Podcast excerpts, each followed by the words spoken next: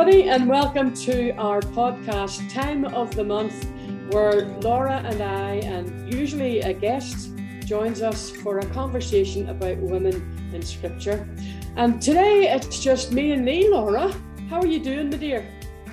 I'm doing well, um, thanks, Linda. I'm just actually, I came back um, from a wee break I had uh, me and my wee grandson Alfie were down at a caravan in Craigtara last week. So that was great fun. Um, but I came back to lots of work. oh, that's the thing about having a holiday. You come back to a mountain. Well, where's Craigtara? Down at Ayr. Oh, lovely. uh huh. So people will know it from um, if they're of a certain age and they oh. used to go to Butlins. Uh-huh. very good. Uh-huh. Well, can I let you into a secret? I would live in a caravan all my days. I love caravans. And I don't know if it's just because of lovely memories of having caravan holidays, but there's something compact about a caravan. There's something about a caravan that you have to keep tidy. Yes. And you have to have a, a, place for everything and everything in its place. And that, that appeals to my need for uh, order in the midst of chaos. I well, do you know we Alfie kept saying to me, he's like, when are we going to go into a real caravan, Granny Laura? And I'm like, this is a real caravan. No, one that we can move. so, oh, so he's wanting to go out on the road. you need to get a tow bar on the end of your wagon, girl, and, and get a wee two-person caravan and just hit the road. Wouldn't that be bliss? Uh, well, it would be my bliss. Aye. Oh, I have. Uh, and my Michael, he's always, uh, Michael's my son, for those who don't know.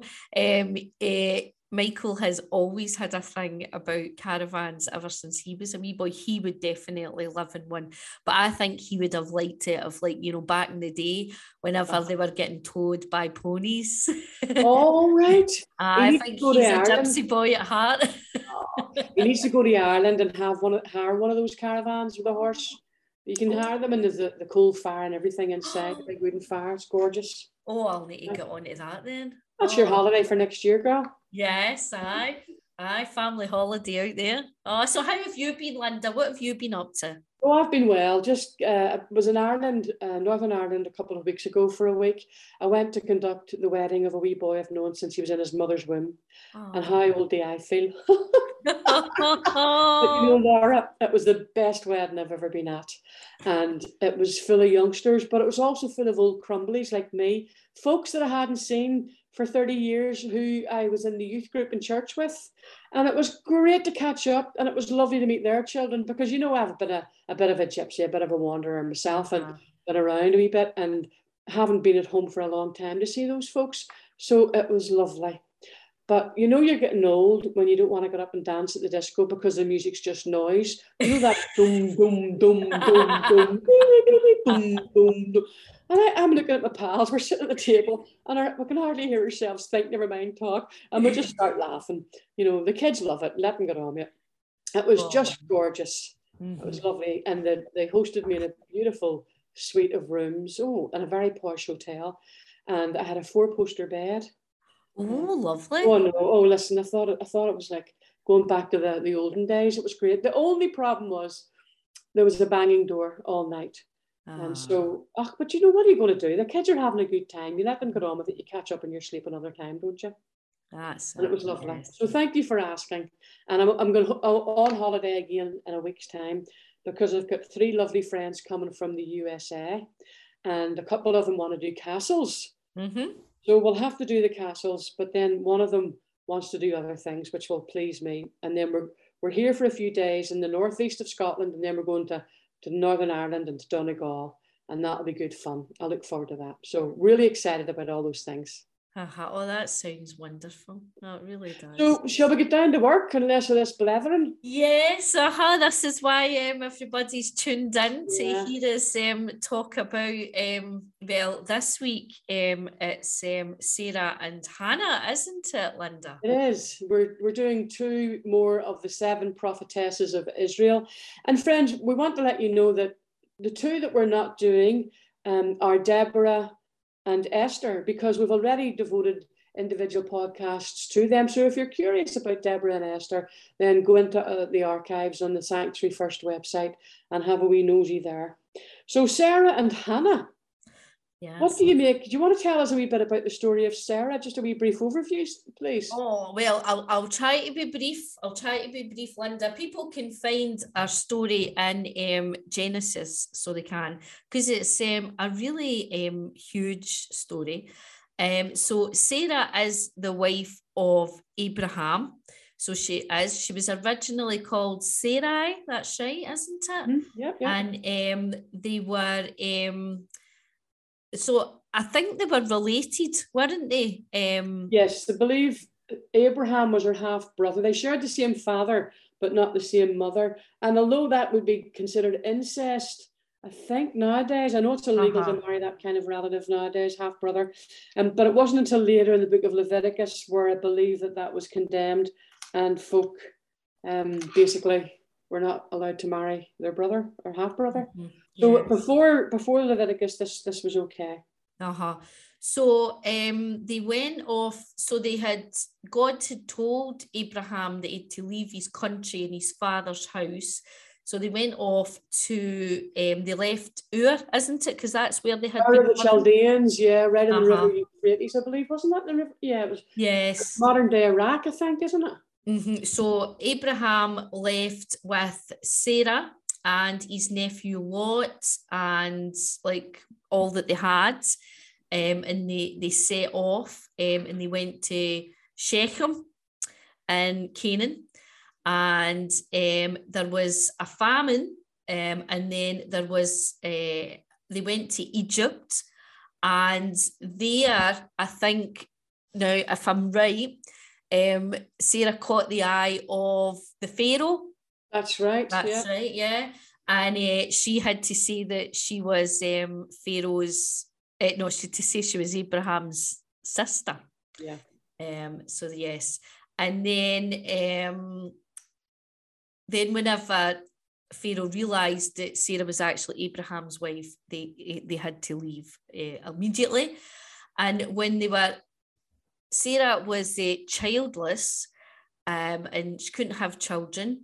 And so she had said to Abraham to take um, her handmaiden, Hagar, um, as like a as like, like another wife, really, isn't it? Really, um, and he had a child with her called Ishmael, and then we have uh, the, there's this great story of whenever they were visited by strangers mm-hmm. um, and they were actually angels and they say now so sarah was hiding in the she was behind the scenes but she had heard them um, talking and uh, the, the angels had said about how she was going the next time they came by she was going to actually have a child and she's an old woman by this point, well past the age of having children.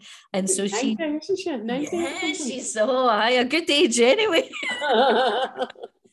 um, so she she laughs at this, but it as indeed happens that um, God um, does um, bless them with Isaac, um, and uh, they then. Uh, uh, she's jealous though of Hagar and Ishmael and then um, convinces uh, Abraham to send uh, Hagar and Ishmael away.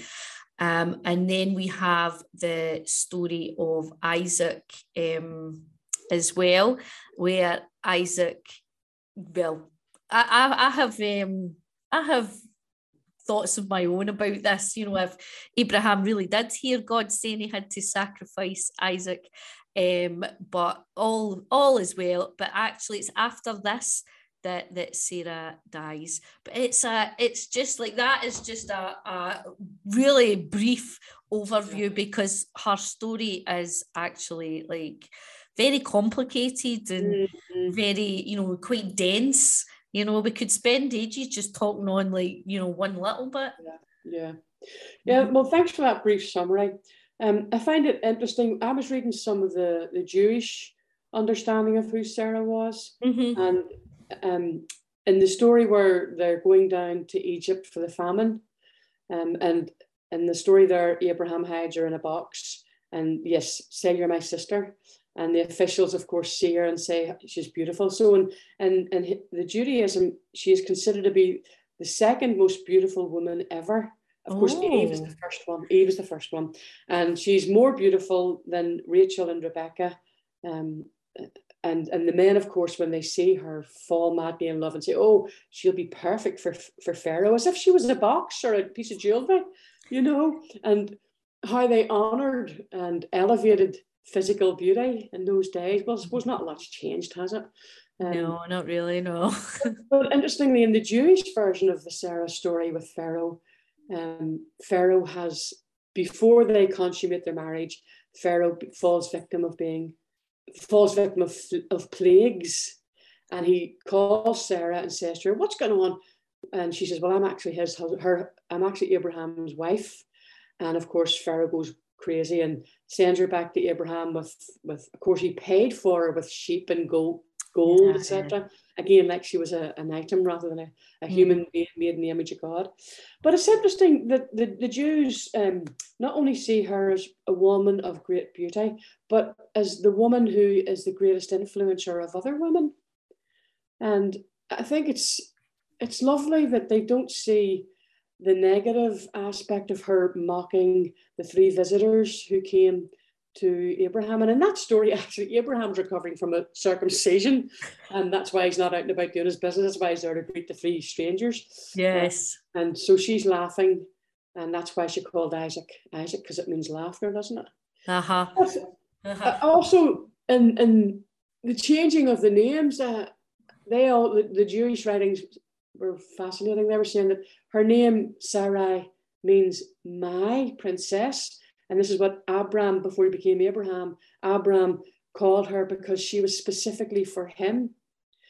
Um, but when God changed both their names uh, to Abraham and Sarah, Sarah, apparently according to the, this, this uh, Jewish article, Sarah means the princess. So she no longer is exclusive for her oh. wisdom, her beauty is no longer exclusive for Abraham, but it's for, uh-huh. for the world. So uh-huh. so it's this, it's that becoming like a matriarch, isn't it? For, exactly. That's yeah. it exactly.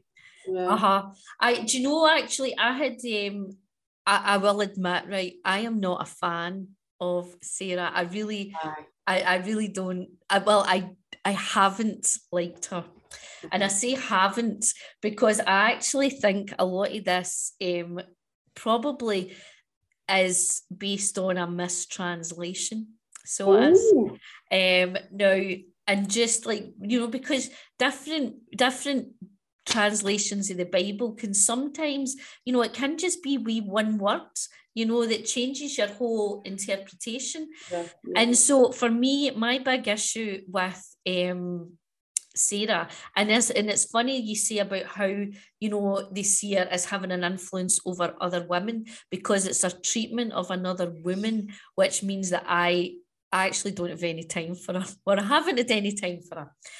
And then I was like, and so it's like a treatment of Hagar and yeah. actually getting her sent off and and just and, and Ishmael as well, because you're thinking, well, he's just a young boy. Yeah. Um, you know, that, that's to me that's despicable that you would do that to another woman. And also like as a woman giving your husband mm-hmm. another woman you know? Like yeah. as if she's just nothing. So mm-hmm. these are my issues.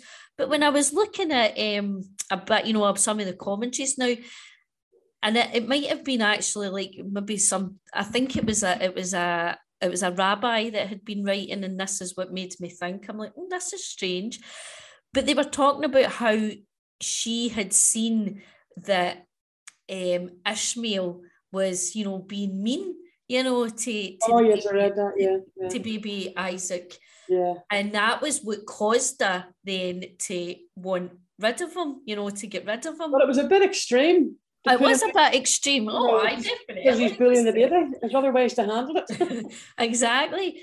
But I was like, so I was looking and I'm going, but it says playing in, in my Bible, you know, I'm going, it says, but like the, you know, Ishmael was playing, she's seen um, Ishmael playing with um, the, the young Isaac. And I'm like, well, why would she have this, you know, reaction to, you know, a kid's playing with, you know, her kids?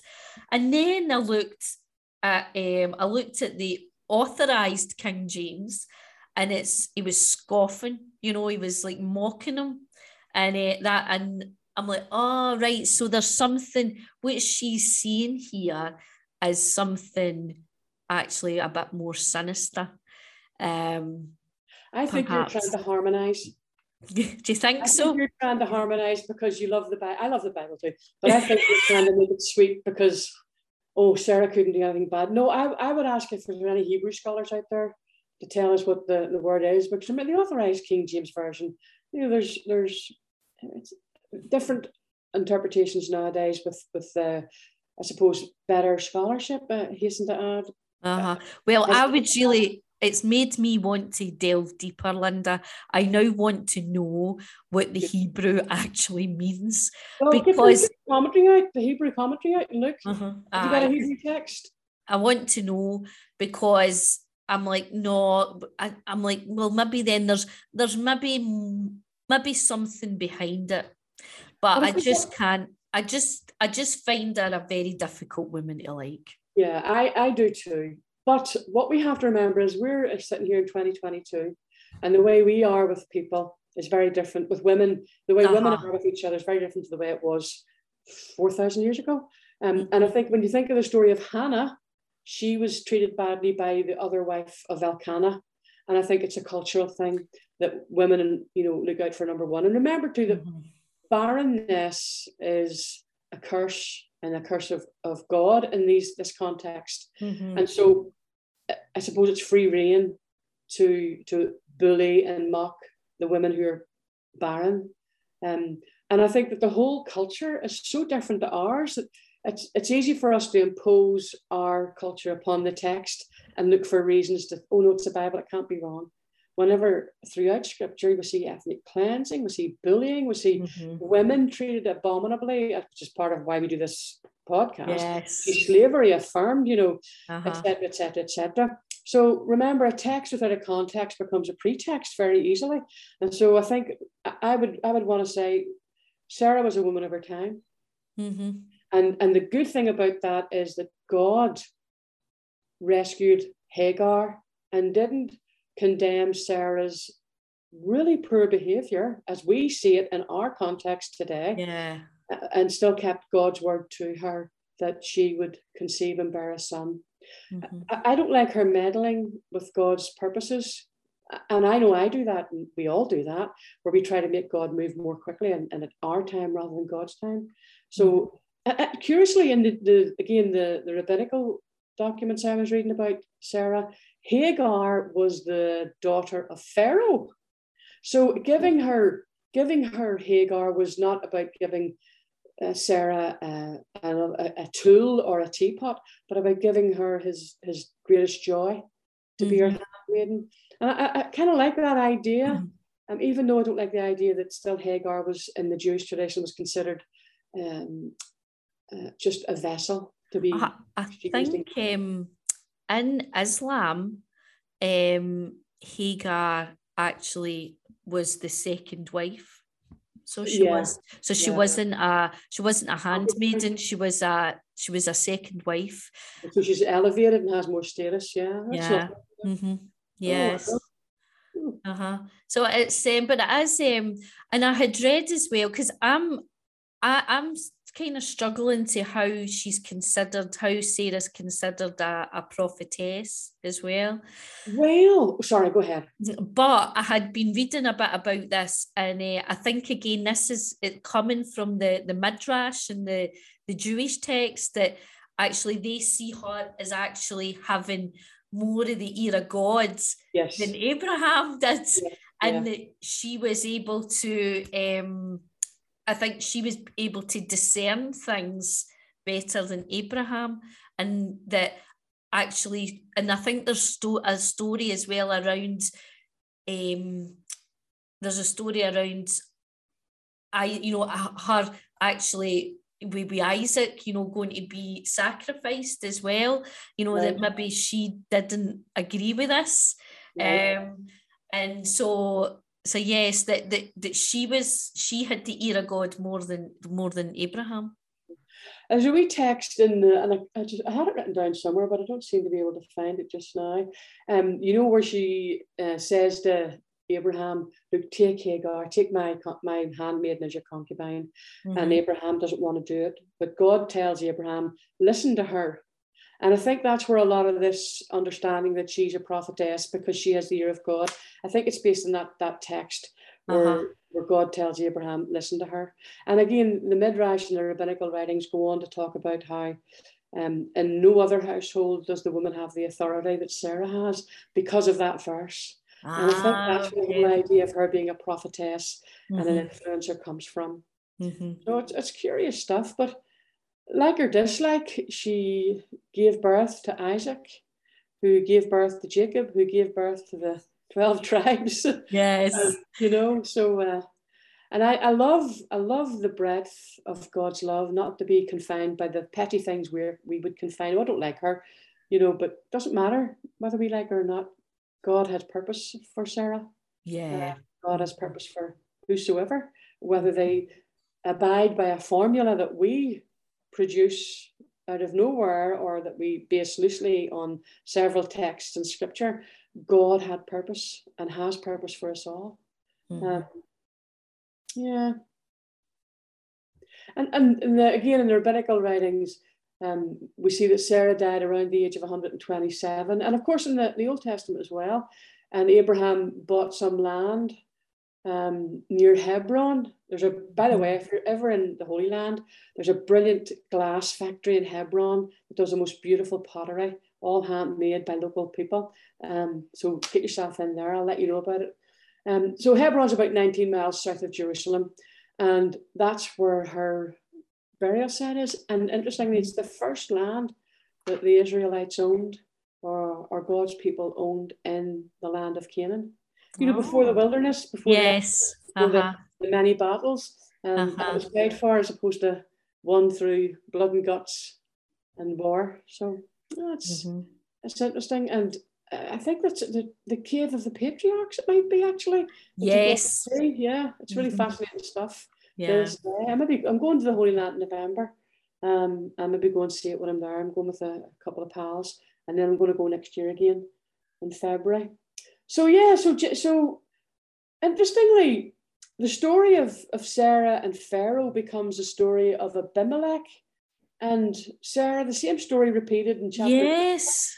Uh-huh. So that, that tells us a wee bit about redaction and and period of writing and who who repeated and and and reported what.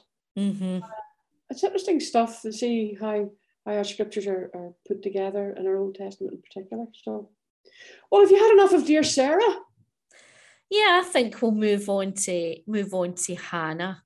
Yeah, yes. well, Hannah. Mm-hmm. Hannah, a palindrome. Her name means God has heard, and I love that. Oh, and beautiful. if you want sisters and brothers, if you're listening, uh, you can find her story beginning in First Samuel chapter one and goes on into chapter two. Um, Hannah basically is another barren woman. It's an interesting motif throughout Scripture. And Hannah has a, a husband named Elkanah, and he Elkanah has another wife named Peninnah, I believe, and mm-hmm. Peninnah has a clatter of wains but poor Hannah has none. And of course, Peninnah rubs her nose in the dirt and mocks her and, mm. and humiliates her and, and makes fun that she hasn't conceived. And every year they go to Shiloh as a family and to make their sacrifices. And Elkanah gives a portion to Peninnah and all her children uh, for sacrificing. And of course, he adores Hannah. She, she's his preferred wife. He gives her a wee bit more, but it's still not as much as he gives Peninnah. Mm-hmm. And Hannah breaks her heart. And in this story in 1 Samuel 1, we hear that she can't even eat or drink. She's so distraught that she's mm-hmm. barren. So she goes to the place of worship in Shiloh and she's in there and she's crying out. She pours out her heart. I love that phrase. She pours out her heart to the Lord. And old Eli, the priest, is there. And of course, she's not making a sound. And he thinks she's drunk because he just sees her lips moving. And he approaches her and says, Dear woman, get out of here and stop the drink. And she says to him, You have misunderstood big time, mister. I am not drunk. I am pouring out my heart to God because I have no children and I want to have a child. And Eli realizes he's made a huge error and he blesses her and says, Be on your way, and may God have heard your prayer. Well, lo and behold, Hannah then conceives. And part of Hannah's prayer is to say, Oh Lord, if you give me a male child, I will dedicate him to you as a Nazarite. Now, a Nazarite is simply um, a child, a boy who is dedicated to God from birth. Uh, uh, the boy never has his hair cut like Samson, Samson. in the Bible, mm-hmm. and he never drinks wine or takes any other kind of intoxication. So, of course, she conceives, gives birth, and um, she does what she promises. She keeps her word. And she doesn't give him to the Lord right away. She weans him. And in th- that time of, of history, weaning a child, the child could be as old as six or seven years old, um, still suckling the mother's breast. So she doesn't go back to Shiloh. Instead, she enjoys the wee boy for herself. And then she, she keeps her word and she takes him to Eli and basically hands him over to the Lord to be the Lord's servant. And Eli embraces Samuel and he becomes Sam, uh, Eli's helper. Mm-hmm. And every year thereafter, Hannah makes a wee robe for him. I know, it's Linda, that just breaks my heart. That, lovely, isn't it? I know. So he wears the wee robe under the ephod. Now, an ephod is basically a, like a wee breastplate that you wear over the top, and the priests and the high priests would wear it. You know, it's like wee mini me's, and that's how children learn, isn't it? Yes, you know, aye. By, by, dressing up in our clothes mm-hmm. and, and imitating us. So Hannah goes every year thereafter, and interestingly, um, Eli keeps praying for the family, and Hannah goes on to bear three more sons and two daughters. Mm-hmm. So God heard her cry. Aye. God heard her and answered her prayer, and she kept her promise. So, what do you make of Hannah? Oh well, see, I really, uh, I, I really do love Hannah. I, I, I love Hannah, but I, I, my heart, my heart breaks for her.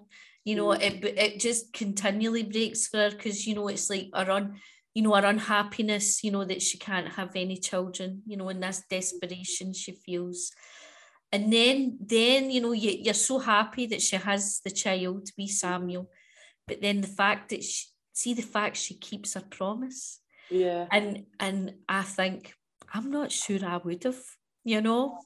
Yeah. But then you think, well, she was blessed for keeping her promise. You know, yeah. she re- she really was, and uh, and what I find interesting as well is is like the the the scripture contrasts. You know, the children of you know the the other wife. You know, yeah. with Samuel. You know, because they're scoundrels. They're they're like that they really are, you know, they're bad lads. and you've got, you know, Samuel, you know, who's um, you know, dedicated to the Lord.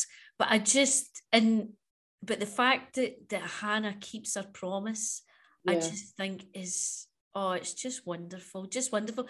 And the you know, and then because you think she must, you know, she you can just imagine, Linda, the amount of love that goes yeah. into making the wee robes throughout yes. the year. Oh, every wee stitch, every every thread that she weaves, because she wouldn't go down to the shop and buy two rolls of linen. She would she would weave it. She would have to weave it from what wool or whatever, uh-huh. or grow flax seeds and, and make linen, whatever. The, the love and the dedication, and I I really value that when she hands over her beloved son to Eli to his care, even though his two sons turn out to be well, however many he had, can't remember if it's two or more, but his two sons turn out to be scoundrels. So he end up being punished by God. He nurtures that wee boy Samuel, and he recognizes that this is a gift. This boy's a gift from God to help him mm-hmm. in his old age, and he nurtures him and nourishes him and loves him. But Hannah isn't left empty-handed. She has three more sons and yes. two daughters. Uh-huh. And I love that the provision of God is always abundance. Yeah. And even if she hadn't had any more children, I have to believe, and maybe I'm harmonizing here, but it's my own experience. So my own experience is that God's abundance is it just cannot be it cannot be measured and limited and restricted. And I think it's about how we see his abundance to us. mm-hmm. you know, and how we respond to if we believe God is God, then we believe that that He knows our needs and He meets our needs, and then there's so much more after that. And I think it's all about our attitude. And I think her attitude to saying, This is God's gift to me, Samuel is God's gift to me, so I will give him back to God. And and that's her way of of honoring God's acknowledging of her. Mm-hmm. Um, so yeah, it's um and it's it's such a hopeful story, isn't it? You know, it really is. And then, because again, I was a wee bit, you know, it's like looking into why, you know, she's considered, you know, a prophetess, mm-hmm. and it's um, it's that her song, her song, her prayer yes. that she has. Song's incredible. Uh-huh. Yeah, you know, yeah. it really is, and it and it's um because it's foretelling what what's to come, you know, which yeah. is um and like it's the like, upside down kingdom, isn't it? Mm-hmm. Yeah. Foreshadows Mary's song too. Mm-hmm. Yes. The song of I love the sense of almost she doesn't have to say anything to that that Peninnah because her song says it all. You know, the strong are made weak. The the mockers are mocked, um, because God can't be kept down. God's purpose cannot be thwarted. Mm-hmm. Um, and, and, this is a, a her name is doesn't mean God is heard. Samuel means God is heard. I think her name means grace or favored. And, and grace and favor is who and what Hannah reflects. And when she sings that song, it's all about grace and favor. It's all about grace and favor that we experience from the God of grace and favor, because mm-hmm. his favor is not what the world's favor is on. We, we think of our world and we look at how, who do we value? And how do we value? We value by what salary we give. I mean, I love football, don't get me wrong, I love it.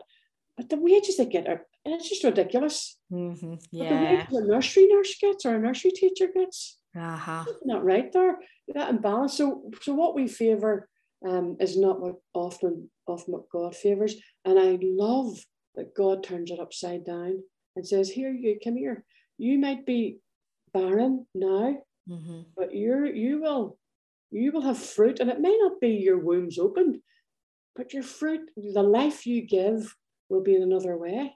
You might give life to children who aren't your own by birth, yes. but you might give life to children in different ways, or you might give life um, to a community or to an organization. You might give life to um, music because life is not restricted to the womb in mm-hmm. any way, shape, or form.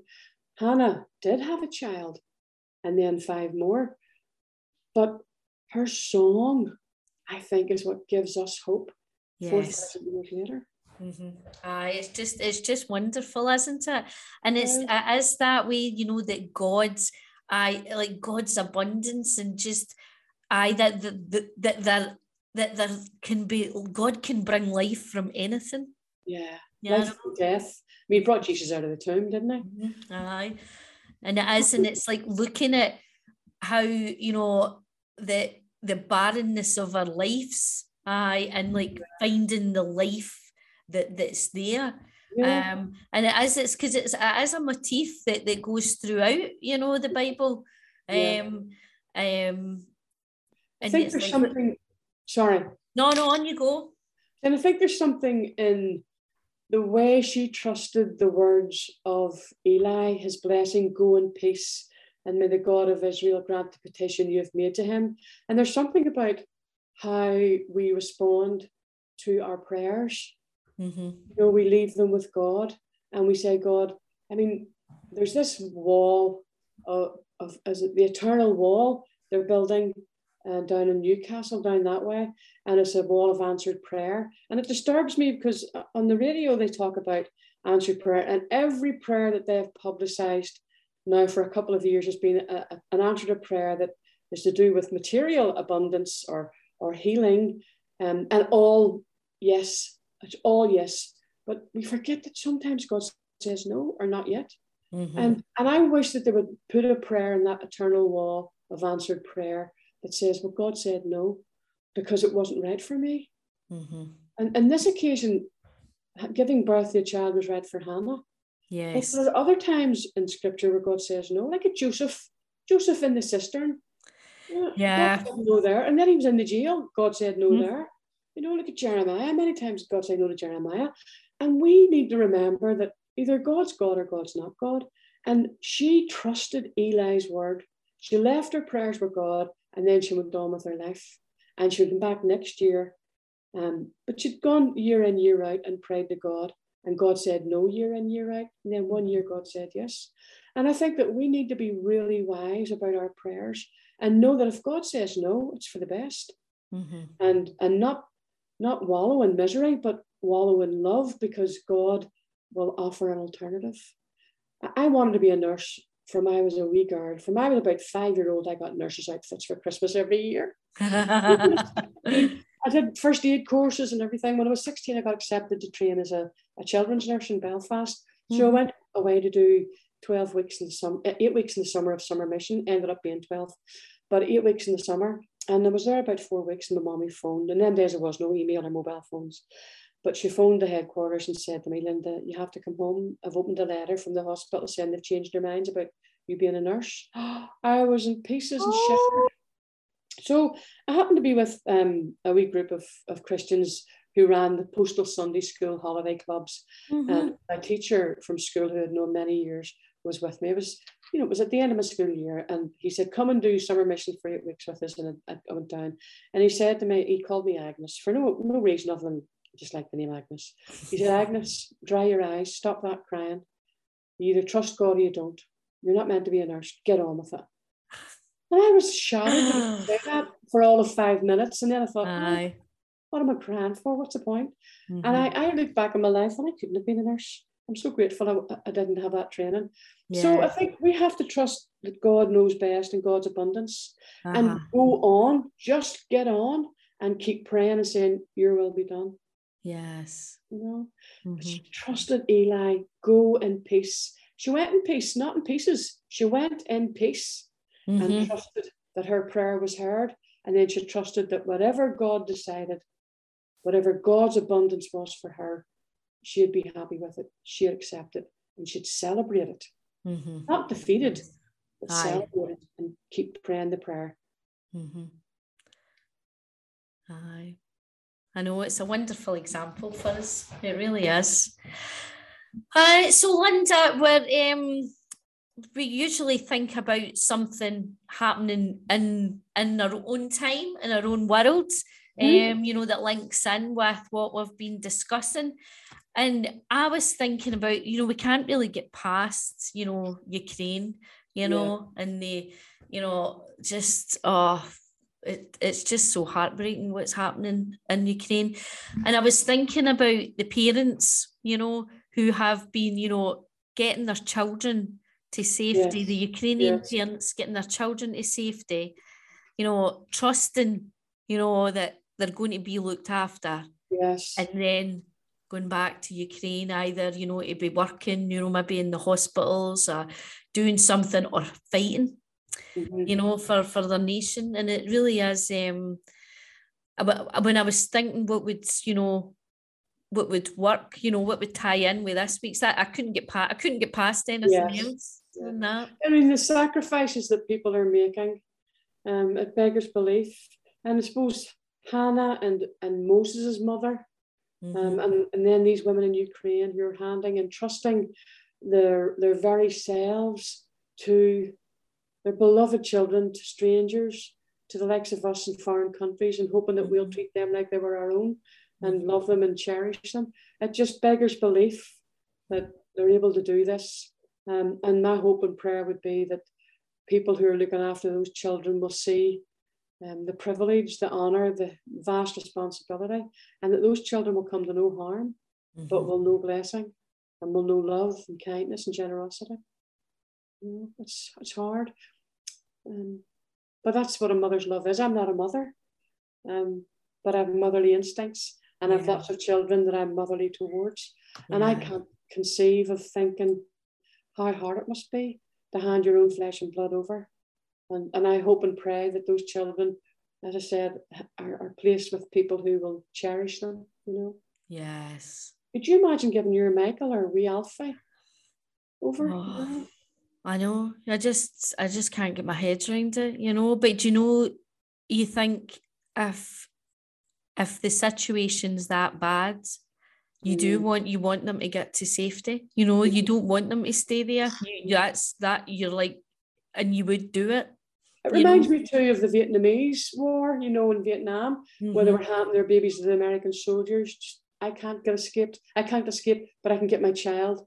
Take my child, please, please. And yeah. they were taken to safety in America. You mm-hmm. know, it's. I suppose it reminds me that we're all responsible for each other. Yes. all, you know, that that African uh, saying that it takes a village to raise a child, and I think I think we, regardless of religious label or, or ethnic uh, background or or whatever, we we must love each other, and particularly we must love the children. The children aren't born biased or aren't born um, bigots or aren't born prejudiced. We make them that way. And I think that it's really important that we we show these children, whoever they may be, whoever they belong to, um, physically, yes. that they belong to us and we belong to them, mm-hmm. and, and try to reflect and, mirror God's understanding of of humanity. You know. Mm-hmm. Yeah. But but God bless them, and we commit them all to to God and, and those dear Ukrainians who who are struggling. And and you know, Vladimir Putin is also somebody's son. Yeah. You know, he's somebody's child and he has children of his own. What goes through his mind, I, I can't begin to understand. And frankly, I wouldn't want to be in his head or his mind. But uh, it's easy for me to judge him and condemn him. But I just, uh, uh I keep praying for him that somehow God will transform him and his whole cabinet and yes. the Russian Orthodox leadership yes. church leadership. Um, but it's easy, isn't it? It's easy to judge, find wanting, and we can't see what he's doing is wrong. I'm not saying he's not, he's, he's, he's wrong. I'm not saying he's right and justified. He's anything but, and the wickedness and, and the evil that he's perpetrating. Um, it just it's it's beggars belief, but we have to keep praying for him and praying for solutions, peaceful solutions. We don't want children to have to leave home. We don't want children to ter- return to cities and villages where their houses are no longer in existence. We have to start building schools and hospitals and mm-hmm. recreating community again. Yeah. Mm-hmm. Well, I think our time is up, my dear. Yes. It'll be lovely to see you and have a blend. We don't know who we're doing next month, do we? don't know who we're talking about. No, but it's one of your American friends who's joining us. We've got special guests. Yes. Yes, Anne Wyrick, she's a retired pastor with the Presbyterian Church USA. And Anne has wonderful insights and would be very different in her thinking, as opposed to the average um, female minister in the Church of Scotland, or indeed most clergy women. And I'm looking forward to introducing her to you and to our, our audience. And ladies and, and gentlemen, if you're there, is there anybody you want us to talk about female wise in scripture? Is there anybody's caught your attention? Send us a wee email would love to hear from you. Is there anything you agree with, disagree with, that you want to know more about? Um, we appreciate and value your wisdom, your insight, and your opinion. We may agree or disagree, that's neither here nor there, but we need to hear your voice. Women's voices are important.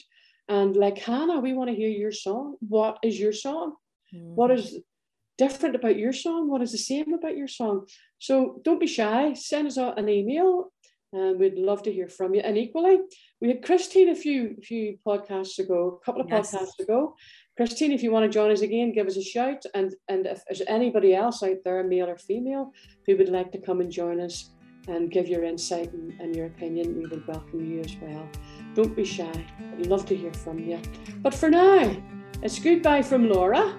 Bye, everyone. And it's goodbye from me.